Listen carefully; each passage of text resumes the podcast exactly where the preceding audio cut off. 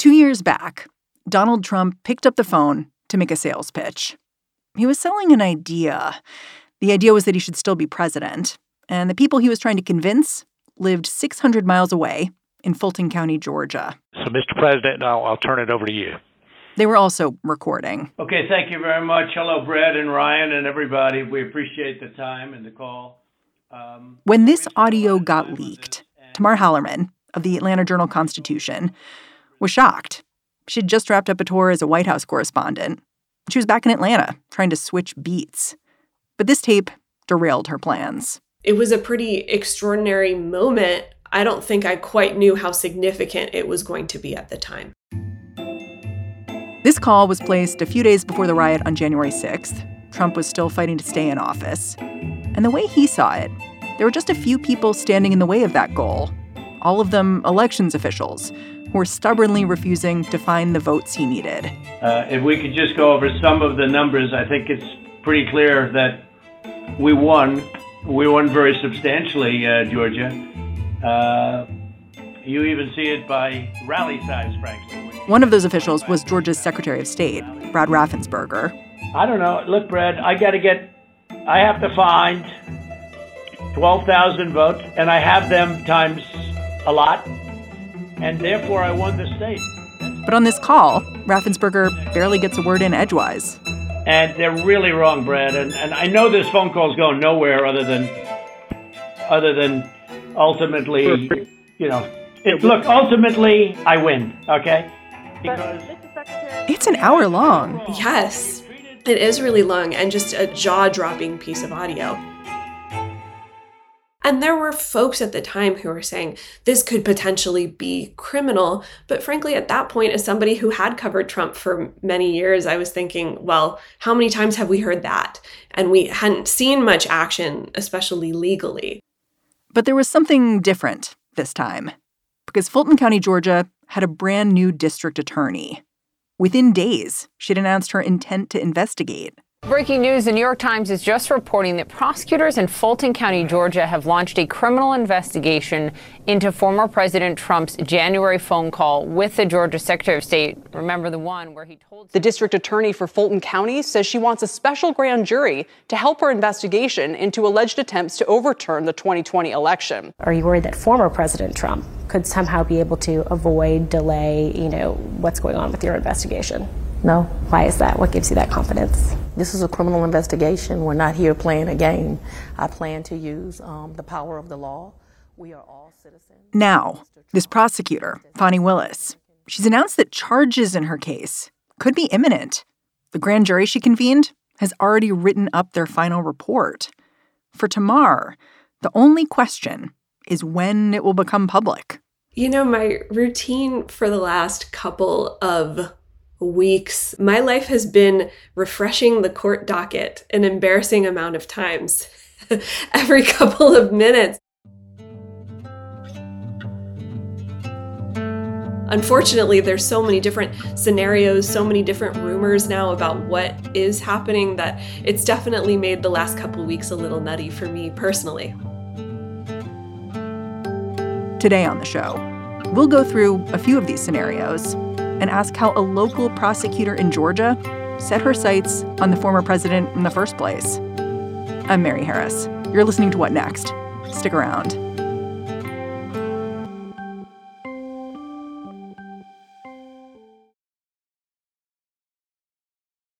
This episode is brought to you by Discover. When it comes to your finances, Discover wants you to know they are the credit card that is always there for you. With 24 7 US based live customer service, everyone has the option to talk to a real person anytime, day or night. Yep, that means no more waiting for quote normal business hours just to get a hold of someone. We are talking real service from real people whenever you need it. Get the customer service you deserve with Discover. Limitations apply. See terms at discover.com/slash credit card.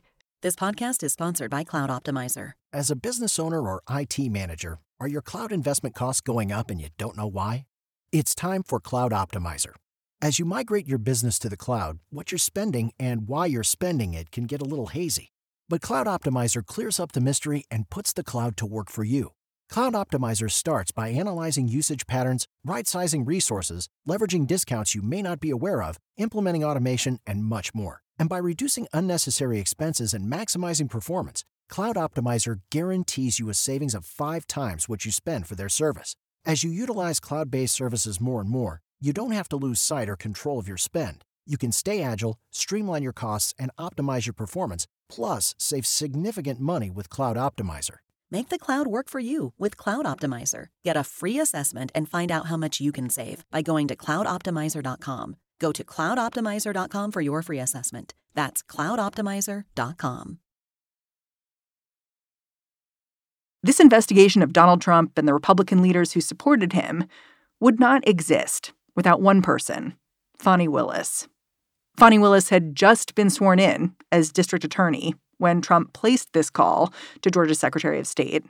So I asked Tamar Hallerman to go way back and explain exactly who Fani Willis is to help me figure out what drives her. Well, she is a longtime prosecutor in Fulton County. She worked in the DA's office for about 17 years. By the time she announced she was going to run, she also served as a as a judge for a little bit, a, a defense attorney, and she was primarily known as the lead prosecutor back in 2014. There was a really prominent historical case here. My newspaper helped uncover this, but a giant scandal where there were dozens of teachers and educators and administrators in the Atlanta public school system who were systematically changing test answers and standardized tests for their students. To make the schools look better? Exactly, exactly. And the DA's office decides to, to prosecute. They end up indicting dozens of teachers and they end up going to to court and going after about a dozen educators administrators including a woman who was the superintendent of the year and they didn't just charge them individually right they charged them with racketeering charges Exactly. A very novel strategy, of course, racketeering, very famous tool for going after the mafia, the five families in New York City. But yes, they, they used that to go after educators in the Atlanta public school system. And it was seen as shocking, especially in more African American parts of town that were saying, you know, you're going after black teachers. What are you doing? Because Fani Willis is black herself. Yes. And she was saying, Fani Willis was saying, look, you are harming these black students who aren't getting access to the remedial courses that they may need because you're changing their test scores to help your school system. And so she was able to secure convictions for, I believe it was 11 or 12 educators Folks went to jail for it. It still is a very controversial case in some corners of the Black community, and the DA still sticks by her handling of it. So she was primarily known for that. So that's interesting. It's like she's known for doing something that wasn't necessarily popular, especially among some core members of her constituency, but then also looking at a problem and seeing it not just as an individual, but systemically. Yeah, exactly. And kind of sticking by her interpretation of things. And then to, to top it off, she was the woman who decided to challenge her old boss. Paul Howard had been in office for six terms, more than 20 years. And by the time that she challenged him for in 2020, he was very much wounded. His office was known as, as quite a dysfunctional place. He was facing lawsuits, you know, Me Too lawsuits, ethics inquiries. He was in all sorts of hot water. And, you know, Fani Willis challenged him and she won overwhelmingly with something like 75% of the vote. So she absolutely crushed him and kind of came in with with this mandate wanting to help remake this office where morale had been really down for many years. And in the meantime, she gets elected at a, you know, during the the COVID pandemic when there's thousands of criminal cases that are in a backlog. So she has her work cut out for her. Absolutely. And not only that, but her predecessor wasn't talking to her after she got elected. And so she she comes in to boxes and boxes of file cabinets stacked all the way to the ceiling. Um, thousands and thousands of cases, some of them years old that hadn't been closed or hadn't been properly filed. And so she gets in just completely, I think, overwhelmed by the task at hand and okay, I have some work to do. And on top of that, you know, it's day two or three on the job after she's been sworn in, turns on the television, and she's seeing wall to wall coverage on cable news networks of this leaked phone call between Donald Trump and Georgia's Secretary of State Brad Raffensperger. President Trump doubling down on claims of voter fraud in Georgia, and he's heard on the phone asking Georgia's Secretary of State to find votes to overturn our election. The one hour phone call. How quickly did she show an interest in investigating this phone call between President Trump and Brad Raffensperger? And, and did she immediately say what she would be investigating the president and his associates for? So she didn't announce publicly that she was going to be investigating this phone call until maybe mid February of 2021. So almost six weeks after that phone call occurred. But in interviews with her since then, I've talked to her about when she was interested in that call. And she said pretty much immediately when she saw that. You know, she she mentioned almost praying that Secretary of State Raffensperger lived in Macon. Oh, she was praying he was somewhere else, so it like wasn't her jurisdiction. Almost, exactly, just because she knew it was going to be this can of worms and that she was going to have to investigate it. As soon as Willis started looking into this case, it was clear that she was looking to use the Racketeer Influenced and Corrupt Organizations Act, or RICO. It's a law designed to impose harsh penalties on organized crime. It's the same law Willis used in her controversial case against those Atlanta public school teachers. We knew instantly that she was interested in RICO because the way that the DA announced this criminal investigation, she sent letters to Governor Kemp, to our Attorney General Chris Carr, to Brad Raffensperger, basically telling them, I have opened up a criminal investigation. Please conserve evidence, documents, any any communication you might have had with the Trump campaign because I am interested in that. And in that letter, she laid out a half dozen state laws that she thinks might have been broken. And among them was racketeering. And that was pretty darn stunning. We're talking about the president of the United States and his campaign. We're not talking about mob bosses planning a murder. And so I think that really was very striking to folks, especially those who weren't familiar with this Atlanta public school case. But you're absolutely right, Mary. This is something that the DA has kind of made her calling card during her tenure here. And she mentions frequently, sometimes when she's not even asked in interviews, she's like, I'm very comfortable with RICO. I know how to use it. Many prosecutors are scared of it. It's a very kind of complicated charge with lots of moving pieces. You have to kind of craft a narrative that shows there was a pattern of racketeering activity. And I think some prosecutors are scared of it. But she says, I'm not, I know how to do it. She very quickly hires an attorney in Atlanta who's a nationally recognized expert in racketeering. She showed early on she's not scared of it at all. Hmm. Eventually, Fani Willis settled on calling a special grand jury. I don't know if this is something that's particular to Georgia, but it does seem different than sort of the normal investigative process. Can you just lay out how this special grand jury operates? It's like two dozen people, right? They're rare in Georgia. They're not unique to Georgia, but they are rare. And as I've spoken with legal analysts about why she wanted, why that avenue kind of helped her, they mentioned a couple things to me. The first is that they can sit and meet for as long as prosecutors need. In Fulton County, grand juries, regular grand juries, meet for two months at a time and then they disband. And like I said, they hear dozens of cases on a bazillion different issues. Special grand juries can meet for as long as prosecutors need. So months longer, and they focus on a single issue, which is really helpful for prosecutors in really wonky, involved cases. And it's helpful to them because they don't have to keep explaining their case to a new group of jurors every two months. They can come back to the same panel and say, hey, remember what we talked about three months ago? Well, we now need to subpoena this other person. It kind of saves them time and energy. And it also gives jurors some expertise as they build up knowledge about this. But the special grand jury can't indict people. So that adds like another layer, right? So so it's like there's an advantage of they're going to be there as long as you need them, but the disadvantage is if you find something worth investigating, they're kind of just telling you to go investigate them and charge them. Exactly. And in my understanding, that's unique to Georgia, and that special grand juries here cannot issue indictments. So, yeah, that's a, a clear disadvantage of a special grand jury. But what they can do is author a final report where they can recommend that prosecutors do something. They could say, based on what we've learned we we don't recommend any criminal charges. We don't think a crime has occurred and, and we don't think there's enough to to indict a person. Or they could say we absolutely think there's enough to indict a person. Go do that. In a way that gives the prosecutor cover for whatever they decide. Like if if if you're making a big decision like am I going to issue an indictment against the former president of the United States, it helps to have 23 people, regular folks saying, We've heard the evidence and we think that's a good idea. Absolutely. That's one of the biggest upsides of having a special grand jury is that it gives you political cover. And remember, Fani Willis is a Democrat. She's on the ballot next year in 2024. She's investigating all Republicans, Donald Trump, these uh, these alternate Republican electors. It looks very partisan on its face. So it certainly could help her, the DA, to say, hey, this isn't me with my partisan hat on. A group of Fulton County residents, you know, teachers, doctors, construction workers, they were the ones who recommended this, and I am just following their will.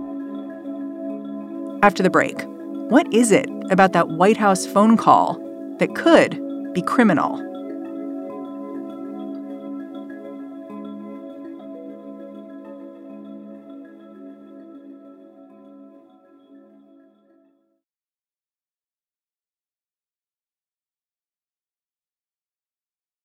When the special grand jury first convened back in May, Georgia's Secretary of State Brad Raffensperger, the guy who received that infamous phone call from Trump, he was the first witness called to the stand. Tamar says that shows just how crucial this conversation is to the entire investigation. So I asked her to break down for me what exactly is it about this phone call that could be against the law? There's a couple different things that that folks are really hung up on. The first is the specific number of votes that the, the former president keeps harping on. He says, I need to find 11,780 votes. I just want to find uh, 11,780 votes, which is one more than we have. And that's exactly one more vote than what Joe Biden won Georgia by in 2020. So it's not like he said, it's not like he picked some number out of thin air. Or like it would be nice to find some more votes. He's like, no, no, no, find this number so I win. Exactly, exactly. The verbiage that he uses when he starts saying, you know, if you don't look into this, Brad Raffensperger, there's a lot of folks who are going to be really upset with you. It's a risk to you and your lawyer, Ryan Germany. That's a criminal offense.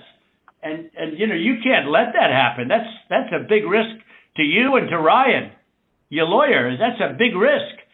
And that's where some of the legal experts I look to say that's a threat. That's, you know, even a not so veiled threat. Yeah. I mean, Raffensperger wrote a book in which he addressed this phone call and, and annotated it a little bit with like what he was thinking as it was taking place. I know we don't know what Raffensperger told the grand jury, but what did his book tell you about what was going through his mind as this conversation was going on? And I mean, obviously, he thought it was important enough that he recorded it.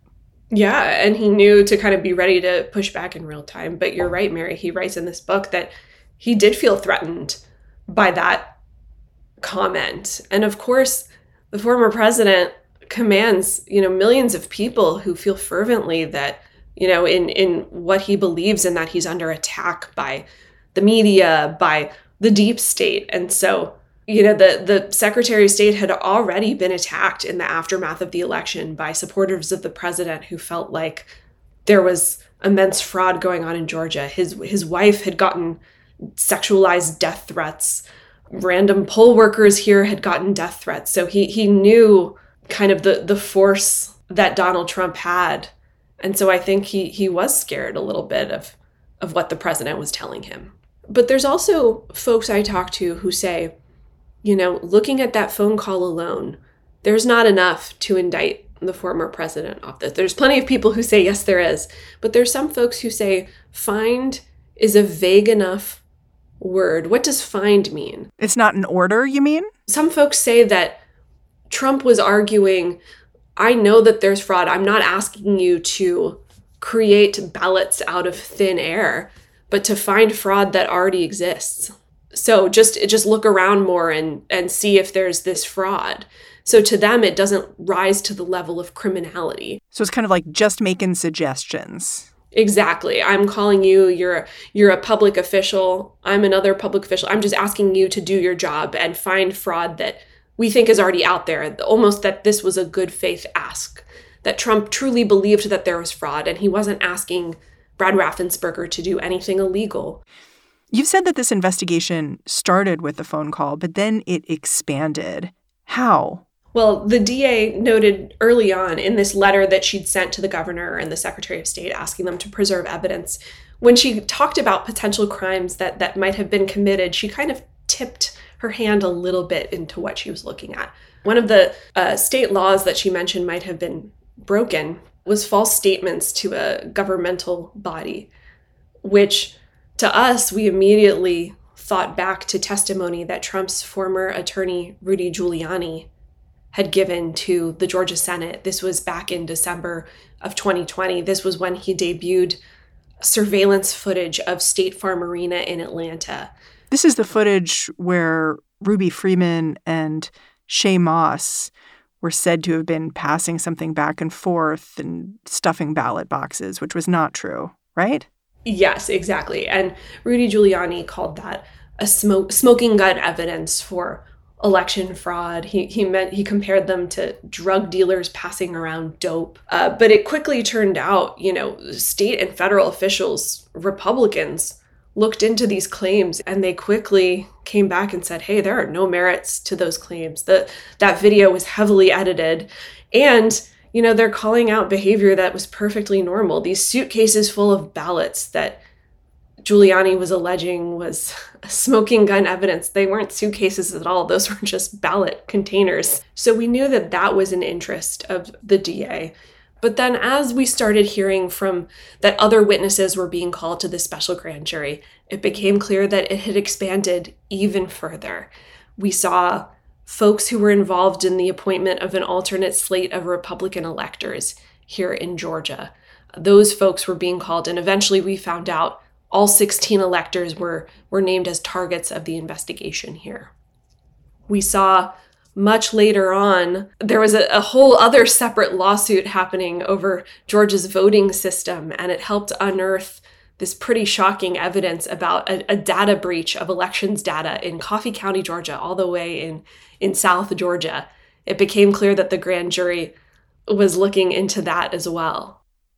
I guess this really explains why you feel like you don't know what to expect in this moment because so many people have been investigated for so much potential bad behavior that sure the president former president could be indicted here but like there are a lot of other people who may be exposed as well exactly and i think there's a real question of strategy here in terms of what the DA wants to do here. She could completely walk away and say, she doesn't want to charge anyone. I, I find that highly unlikely at this point.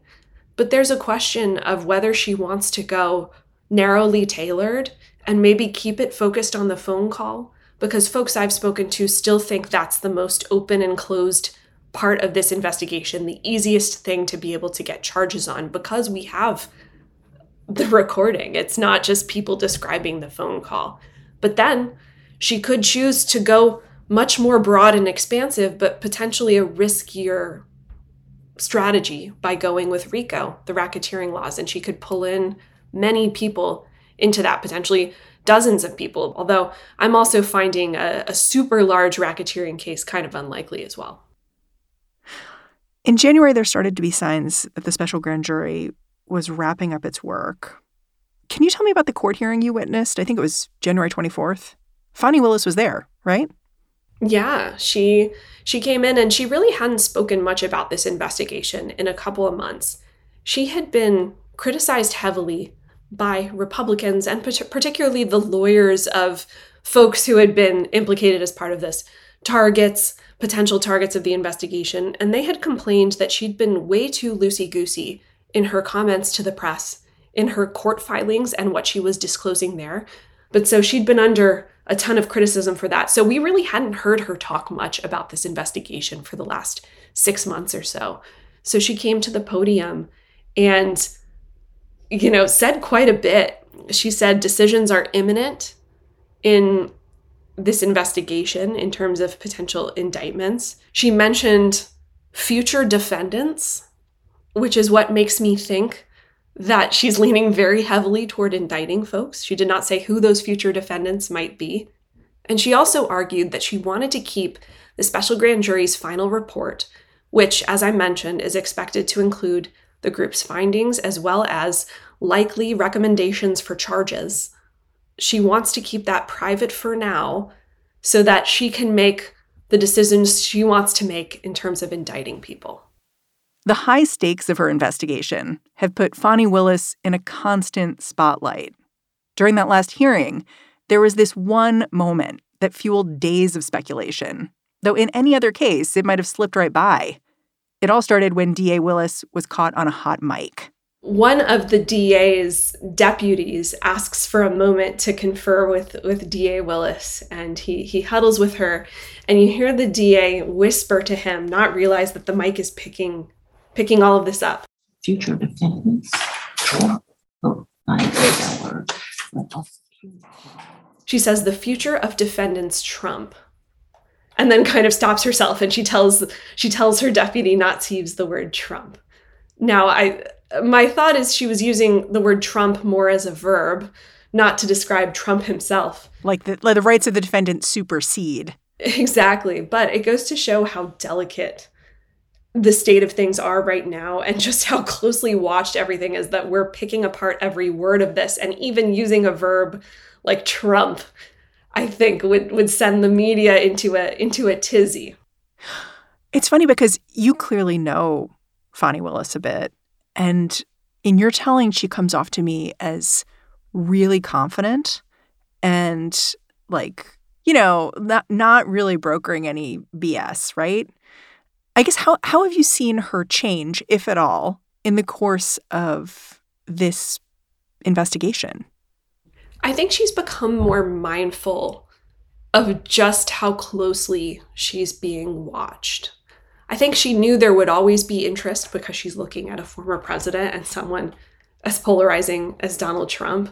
But as she's seen, every remark of hers getting picked apart, just like how we included in our story in the AJC on the front page this little hot mic about future defendants Trump. You know, we, every word every phrase is being picked apart. And so I think she's become a lot more guarded in what she's saying. You're not seeing her out in front of the media nearly as much as she was at the beginning. And so I think it's a realization of just how important this case is and how every remark is on the record and is being picked apart. Tamar Hallerman, I'm really grateful for your reporting and your time. Thanks for coming on the show. Thank you. Tamar Hallerman is a reporter at the Atlanta Journal Constitution. All right, that's the show. If you're a fan of what we're doing here at What Next, keeping you informed day in, day out, the best way to show us some love is to look into our membership program. It's known as Slate Plus. It gets you ad free podcasts and full access to slate.com. Check it out. Go on over to slate.com slash whatnextplus. What Next is produced by Elena Schwartz, Carmel Delshad, and Madeline Ducharme. We are getting a ton of support right now from Anna Phillips, Jared Downing, and Laura Spencer. We are led by Alicia Montgomery with a little help from Susan Matthews. Ben Richmond is the Senior Director of Podcast Operations here at Slate. He runs the ads. And I'm Mary Harris. Go track me down on Twitter, say hello. I'm at Mary's Desk. All right, thanks for listening. I'll catch you back here tomorrow.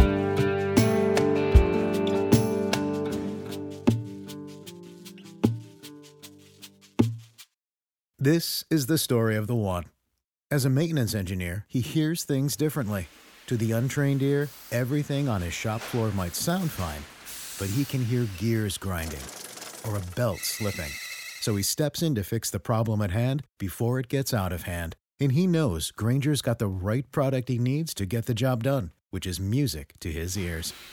Call, clickgrainger.com, or just stop by. Grainger, for the ones who get it done.